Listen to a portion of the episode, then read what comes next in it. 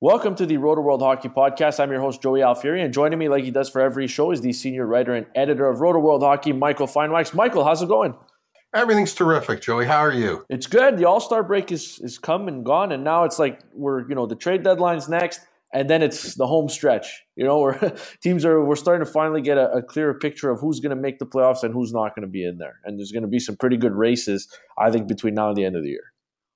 Oh, for sure. Like you know, it's funny because the two teams that have nothing to worry about more than any are Boston and uh, and Toronto, and you probably throw Tampa Bay in because they are so far ahead in the Atlantic Conference that nobody's going to catch them, and it's just a you know, chances are Tampa Bay is going to win the division, and it's just a shuffle between Toronto and Boston to see who's going to get home ice advantage in the in the first round. Yeah, exactly. Uh, yeah, I mean, it's funny because in the Atlantic, it's like you said, there's three teams, and then there's everybody else. I mean, really, it just seems like they'll probably. I mean, Boston is is three points ahead of Toronto as of right now, but uh, the Bruins have four games in hand.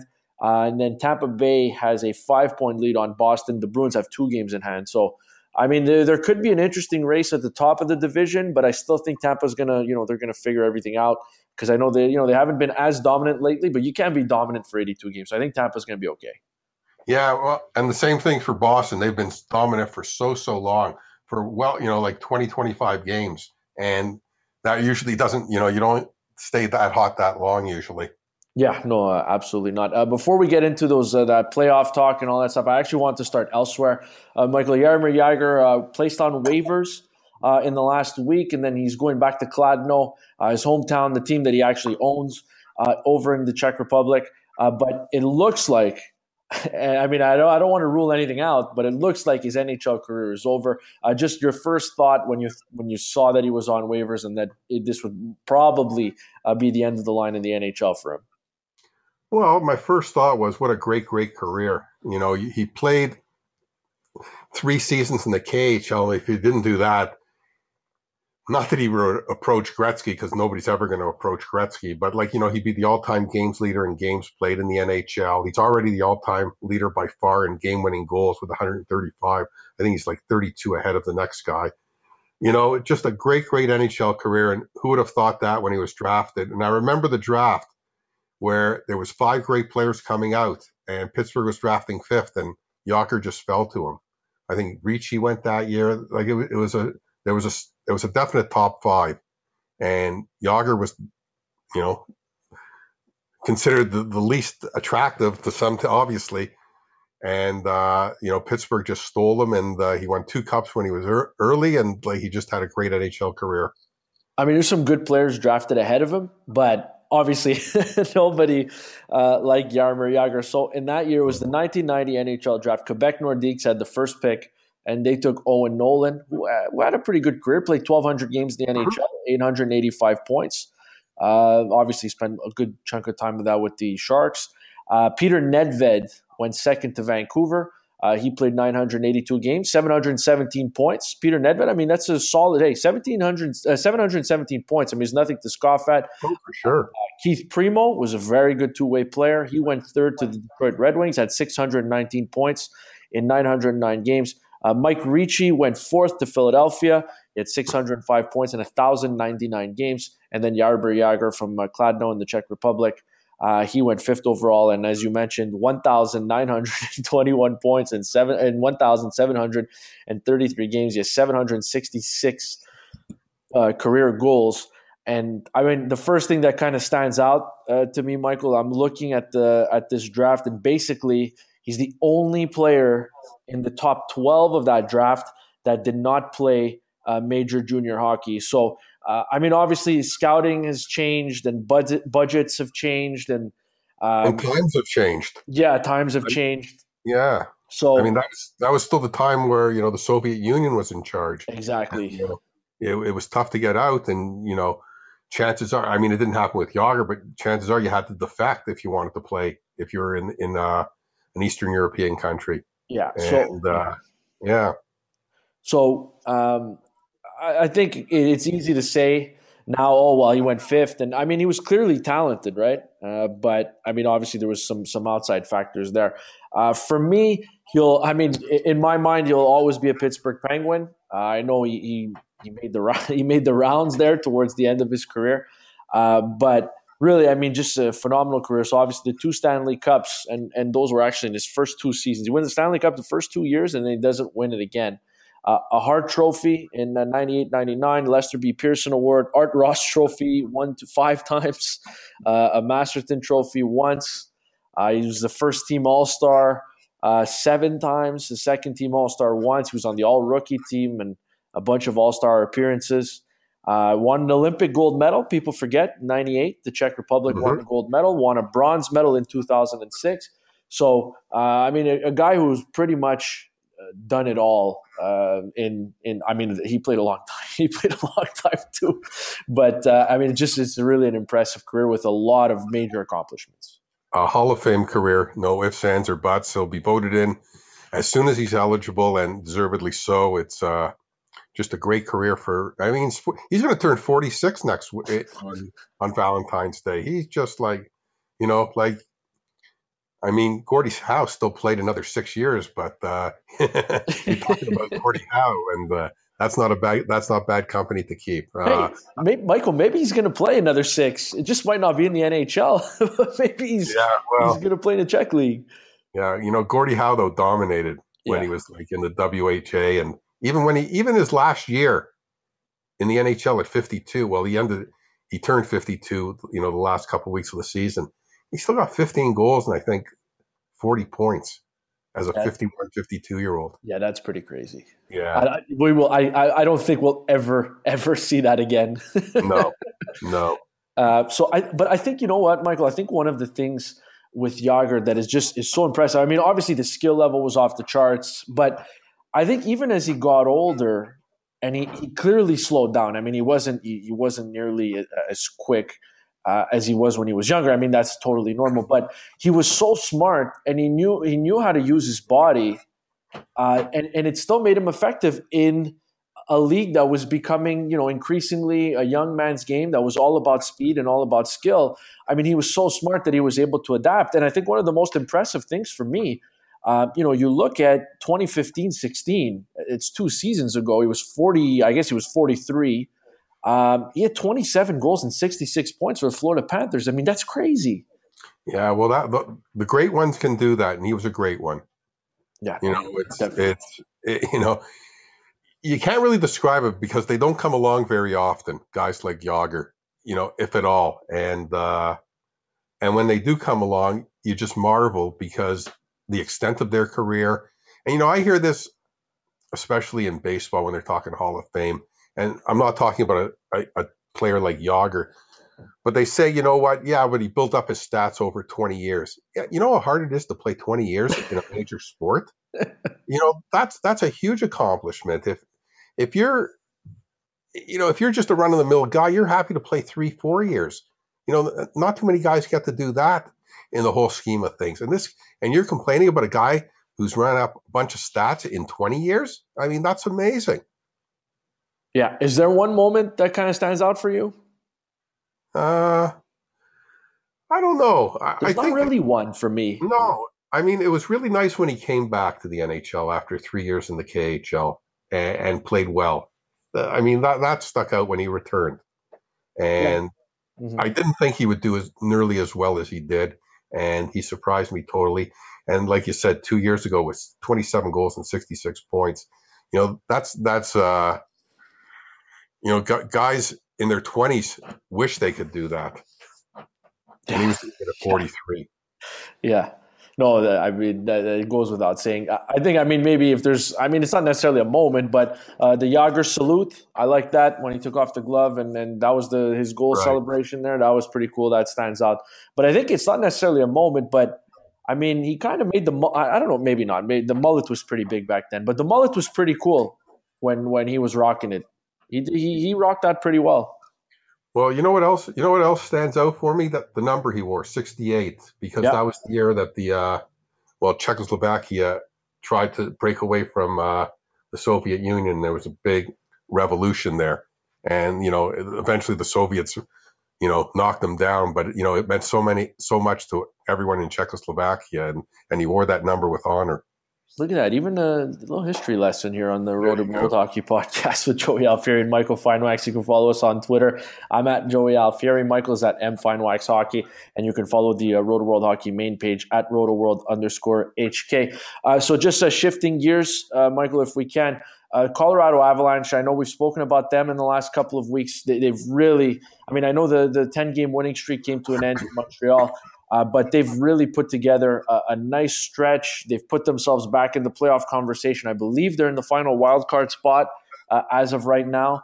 But a huge blow when they lost Nathan MacKinnon. It's uh, it's expected to be anywhere between two and four weeks uh, with a shoulder injury. Really innocent looking play. I mean, he went into the corner, uh, bumped shoulders with Vancouver's Chris Tanev, and he had to be you know he had to he skated off immediately. Uh, no Nathan MacKinnon, Hart Trophy, definitely Hart Trophy consideration, maybe front runner, uh, but that's going to be tough. It's going to be interesting to see how the uh, Avalanche adjust uh, in that respect. Yeah, you know, it's funny. The simplest plays sometimes get you, get you the worst injuries, and uh, it's just unfortunate. You know, Colorado is a very, very fast team. They're totally different than last year when they were a veteran club. They got rid of all their, well, for the most part, all their older players. They're turning into a young, speedy team with MacKinnon by far the best of the bunch. You know, I mean, the next two to four weeks, I guess it's you're getting close now to one to three weeks. We'll, we'll tell because if, he, if he's only out another ten days, you know that won't be so bad for Colorado. and They can probably recover from that. But you know, if it's another, you know, 24 days, it'd be if it's closer to the four week range. You know, it's tough to lose on a young team like that, a star and a stud like Nathan MacKinnon. Yeah, no, uh, I mean, there's no doubt. I mean, him and Kucherov, I think they're they're right there, one two in the conversation for MVP. And I'll, I'll, you know what, I'll be more than happy to make the argument that if you take Kucherov away, and again, this is not Kucherov's fault, but if you take Kucherov away from the Lightning, I think they'd be in way better shape than if you take MacKinnon away uh, from the Colorado Avalanche. I mean, he's just not as well surrounded in Colorado, which you know, it's not Kucherov's fault, it's not MacKinnon's fault, but that's just the way uh, the cookie crumbles. And Colorado, their first game without MacKinnon, they end up beating the Oilers 4 3 uh, in overtime. But everybody's beating the Edmonton Oilers nowadays. Um, yeah, I my road hockey team beat them. yeah, they're pretty bad. Uh, the interesting thing, Colorado, I mean, they, they went through that stretch, Michael, where uh, it was, you know, they won those 10 games in a row. They're one point up on Minnesota for a playoff spot right now. Um, but they played a lot of home games, and they're going to start going on the road now. So they played on the road yesterday uh, in Edmonton, uh, and basically they're now. This is that was the fifth game of their current road trip. Obviously, the All Star break broken up there, uh, so it's not necessarily a, a full out trip. Uh, but now they have Saturday in in Winnipeg, which is going to be tough. Then they come back home on the sixth of February to play uh, the San Jose Sharks. Then they're in St. Louis, in Carolina, in Buffalo, come home to take on Montreal on Valentine's Day. Then it's back on the road uh, for four of the next five games. They're going to be going through Western Canada. I mean, the schedule is really unforgiving. Uh, that's the, but that's the danger of playing so many home games. But at the same time, you won all those home games and you put yourself back in the playoff picture. You gave yourself a chance. But now this is going to be an interesting test. This young team, I want to see how they do uh, on the road. Even if you do sprinkle some games against Vancouver and Edmonton there, uh, I'm really, really curious to see how this young Colorado team kind of comes together uh, through this trying, you know, difficult time with no MacKinnon and a bunch of road games. Yeah, it should be interesting. You know, like the truth is, though, both you and I and most, if not everyone else, expected them to be right at the bottom of the barrel this year. Yes, in, in, in the NHL standings, and you know that that they're in this position is very, very encouraging and it's good. You know what? It's good. You have to learn how to lose sometimes. And playing on the road, you you know, you tend to obviously lose more than you win. And you know, I think it'll be good for the team. It would be a lot easier if they had Nathan MacKinnon there, but you know, the, you gotta you gotta work through it. And guys like Landeskog and Rantanen, you know, they at least they got Tyson Barrie back this week, yeah. and that's going to help the defense. I think it'll hurt uh, Samuel Girard's uh, fantasy value a bit because he won't get as much power play time. But lo and behold, he scored a goal yesterday, Girard. So you know who knows? You know, yeah. it's just um, you know they're up against it, and it's going to be tough. And if they can come through it, and if MacKinnon comes back, or even if he doesn't come back so quick, and and and the Colorado Avalanche grind it out and manage to stay within striking distance, you know, you never know what happens in in March. You never know what kind of trade they'll pull there, you know, come trade deadline time. And, you know, it'll be interesting.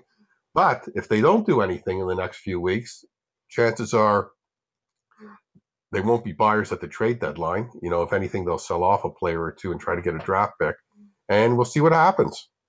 Yeah. Um, you know, I, I think it's interesting, Mark, because sometimes we look really foolish. Like yes, like not yesterday, last year. Sorry, uh, everyone was talking Jared Bednar. Oh, you know what? Maybe you know not ready to take over an NHL team. I mean, this is one of the worst NHL seasons that we've seen in a really long time from a team. And then all of a sudden, a year later, I guess uh, things have become a lot more clear. The second, you know, the second go round. Uh, you know, the the players, most of them are familiar with what he's done, and I mean, he, he's done a, a relatively good job and I mean, they, they did make some changes, like you know, like you alluded to, and, and some of their young guys have really grabbed the bull by the horns and they've stepped up. But you know, I think overall they've they've done a lot better. Uh, they play fast, like you said, and you know what? Varlamov and Jonathan Bernier have not exactly been the greatest goalies in the world the last few years, and they've been giving them some serviceable goaltending as well, which obviously helps. But it, it's just incredible in, in this NHL how fast things can change. Oh yeah, uh, I mean that's the beauty that's the beauty of parity. Uh, you know, you're 100% right with the goaltending. Varlamov got hurt last year. Their goaltending was absolutely horrid. You know, Varlamov got healthy again. He's played well. They got a very serviceable backup in Jonathan Bernier, who, when Varlamov got hurt, you know, over the last stretch, uh, uh Bernier came in and, and did, did, a great job that most NHL teams wish they had a goaltender like Bernier for that stretch of time. And uh, you know what? There's a lot to be hopeful for in Colorado for the future. They've got a good young team. They got rid of a big, big problem when they traded Matt Duchene. They've got a bunch of draft choices coming, as well as a, a defenseman that they absolutely love in Girard. You know, like the future is bright in in Colorado, just like it is in a, quite a few cities. But don't be surprised next year if they if they drop back. If they have a really good season this year, don't be surprised if they regress because that's what happens. Like look at Edmonton this year. You know, everyone thought there'd be a Stanley Cup contender. You know, the, the, their chances are they're not even making the Stanley Cup playoffs, and that's just the way it is with with young teams. Yeah, the, I mean, and that one is even more surprising because they have the best player in the world. But yeah, that's a story for another day. You're listening to the Rotoworld Hockey Podcast with Joey Alfieri, Michael Finewax. Don't forget to follow us on Twitter at Joey Alfieri, at M Finewax Hockey, and at RotoWorld underscore HK. Uh, so, Michael, how much of uh, All Star Weekend did you end up catching? Uh, you know what? I caught a little bit, very little bit of the uh, skill stuff, and I caught, uh, I think, about a game and a half of the actual All Star game. All right, yeah. I saw the second game. But you know what? I find, you know, three on three hockey is very exciting. Mm-hmm. But like five minutes, six minutes in, it's the same thing the whole game. It's back and forth. And, you know, it's like, I mean, there's great scoring chances, but there's no defense. And, you know, goalies, some goalies make great saves. And, you know, some guys have great games, like Connor McDavid had four assists in the first game, and Kucherov had the hat trick in the second game. You know, and Brock Boeser was the was the MVP, but eh, you know what? All Star games are, are showcasing the league, and the the only All Star game that really means anything is baseball, because there's no hitting, and you know, well, there is hitting, but there's no physical hitting. I yeah. mean, you know, football's not a good All Star game, and basketball is just a, an offensive show that uh, you know it's like you know it's like the Harlem Globetrotters playing the Harlem Globetrotters. It's all all offense and uh, lots of smiles. I, I really don't know what they can do to spice it up because I'll, I'll, be honest with you, I didn't watch much Sunday, uh, but I saw the whole thing on Saturday. Um, mm-hmm. I, I, don't really know what they can do to spice it up, like because I don't want them to go and have it like baseball. You know, I don't want you know if if a team from the West wins, then the you know they get home ice in the Stanley Cup. I, you know, I really don't want a player from Arizona deciding who gets home ice advantage in the Stanley Cup playoffs. You, you know, you understand what I'm trying to say. It's just I, it's not the way I'd go. But at the same time, I can also tell you that I don't really have a solution, a solution to fix how bland it is. So I guess we're just going to kind of keep rolling out, you know, whatever it is that we roll out here uh, every February, and and that'll be that. And you know, there'll be some form of entertainment. But I mean, it's just like the breakaway relays and the fastest skater. It's just like everything's been done You know, like at this point, it's just like like these guys are out of ideas and they don't know what else to do. But at the same time, I don't blame them because I don't have any solutions either. Okay, you want my solution? Sure. My solution is every four years. I'm sorry. Blow it up. no, well, you know, you have the All Star game two years out of every four. One year out of every four, you go to the Olympics, like they should have done this year, and right. there would have been an All Star game. And the other, and the fourth year, you have the World Cup, where the best teams come you, you break away for 10 days in North America. The best, the best play. They're they're all in shape. It's not done in September when, you know, I mean, hockey players stay in shape now the full year, but you know they're not in hockey shape, and they're not, you know, they're not, you know, their hockey playmaking abilities aren't as great as they are in the middle of the season. And you know, you break away from ten days, you, you play, you have eight. I guess I don't know, maybe you have eight teams in there or six teams even. You know, the rest of the guys get the break. You have, you know, I guess two, three team divisions where uh, you play twice. So you play every other day. And then you have like the semifinals and the finals. And believe me, that'll bring plenty of action to hockey. And everyone will love watching it. And it'll be a huge money maker. And, you know, one city will will luck into all these games, you know, or or you'd have it in a couple cities. And that's how you and that's how you break it up.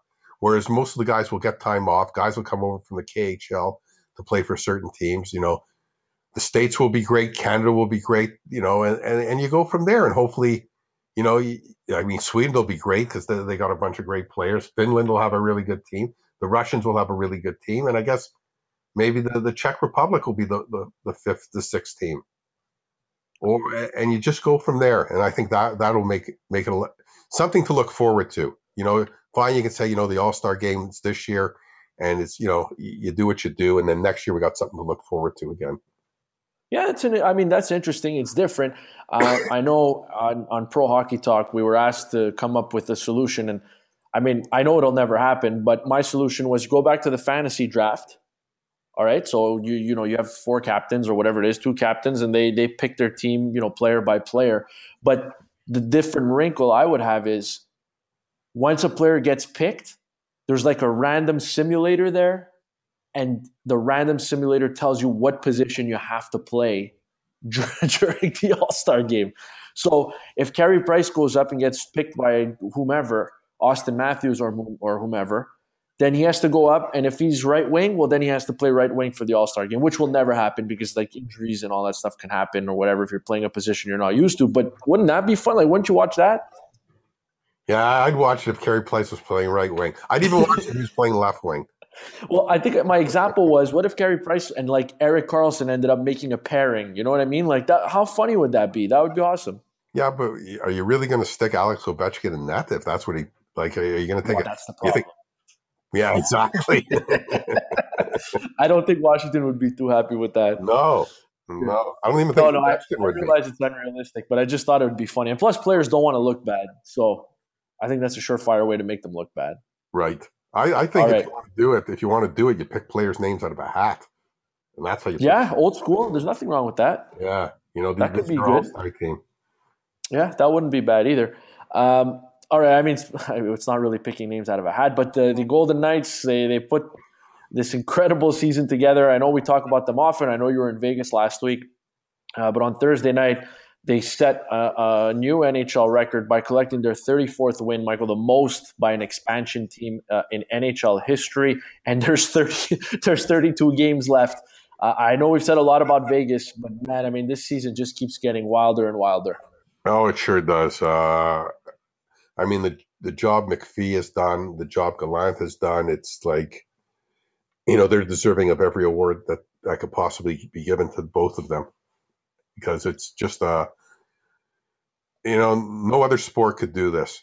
You know, for sure not baseball, for sure not football, and for sure, I mean, basketball is the only one that has a chance because if you draft the the next LeBron James and you have right. the first pick, you know, it's possible that you have a, a dream season right away. But uh, I mean, you know, I mean, it happened to Milwaukee their second year in the league in basketball when they they drafted then Lou Alcindor became Kareem Abdul-Jabbar, and he, you know, one player can do that in basketball. But to draft 20 some odd players and pick, put a team together in hockey I mean, that's just unbelievable. And what a superb job. You know, the NHL gave them a chance to do that, and they took full advantage and did it. But still, I, I, I realize that the NHL did that. Like, you know, they're, they're better than the average expansion team, Michael. But looking at their roster, I didn't think they were all that good. Well, they were solid defensively. They had a bunch of NHL defensemen, and they're very, very deep on the blue line. That guys who should be in the NHL are still in the minors because they got eleven. They got eleven guys. They couldn't trade them all. They they certainly got a great goaltender in in Fleury or a very good goaltender in Fleury. So that doesn't surprise me. And well, again, I'm going to say I'm hugely surprised by the whole thing too. But looking back on it, you know, like the pick of William Karlsson, yeah, the fourth liner in Columbus, and to have him be a stud offensive player. I mean, that's McPhee, or the, and that's the scouting staff because they saw it and they saw he wasn't being used to the best of his abilities in in Columbus. They took advantage because Columbus wasn't keeping him, and they put him in a situation where he could excel, and he he's done everything and more. And, and yeah. you just go through the lineup and the same thing. You know, they stole, like you mentioned last week, they stole Reilly Smith from Florida, and they got Marchessault from Florida. I mean, those were two of their better players on the on the. You know, I, I mean, take away Barkov and uh, and uh, Huberdeau and uh, Trocheck, and uh, you know, right now those guys would be a solid, solid second right. line, a terrific second line for Florida if you th- if you throw them in there with uh, Trocheck. And uh, how good would Florida be with those two guys back in the lineup? Yeah, there's no doubt. And like they gave away Reilly Smith. I know they want to keep Marshall, so but I mean they gave Reilly Smith away, and he's uh, he's having a nice year. So yeah, no, it's it's been a great season in Vegas. Thirty four wins, thirty two games to go. Uh, very very curious to see because I mean now the regular season. I mean it's not an old story. I mean it's a it's a pretty fresh story, but uh, they've definitely impressed. Uh, but now I mean I'm curious to see what they do in the playoffs. Are they going to be one and done? Are they going to make a run? I you know I, I have no idea. I well, honestly have no clue. You know, like I mean, I'll go out on a limb and say there's no sure thing that they're making the playoffs still because they can be caught if they go into a bad slump Wow, Michael, they're 12 points ahead of the second place team in the in the Pacific. I understand, but you know, stranger things have happened with expansion teams. You know, but you know, chances are 100. Yeah, you're you know, I'm just going out on a limb, being devil's advocate, and saying right. don't. You know, I mean, I I for sure think they're going to make the playoffs as well, but you know, there is a possibility that they won't, that they'll just fall apart. That's fair. Yeah, but uh, okay, it'll be I interesting. Would, yeah, definitely. That's that's the that's the storyline I'm keeping my eye on going into the playoffs. If they make it, like you said, uh, what exactly is Vegas going to do? Uh, all right, I'm gonna. I was gonna ask you, like I always do, what are you looking forward to this weekend? But I mean, it's a Super Bowl, uh, so if we can give our predictions here, uh, just very quickly, uh, a little football talk. I know you're a big football guy. I am as well. Uh, where are you leaning this weekend? I, I, like Philly with the points. Are they? Was it four now?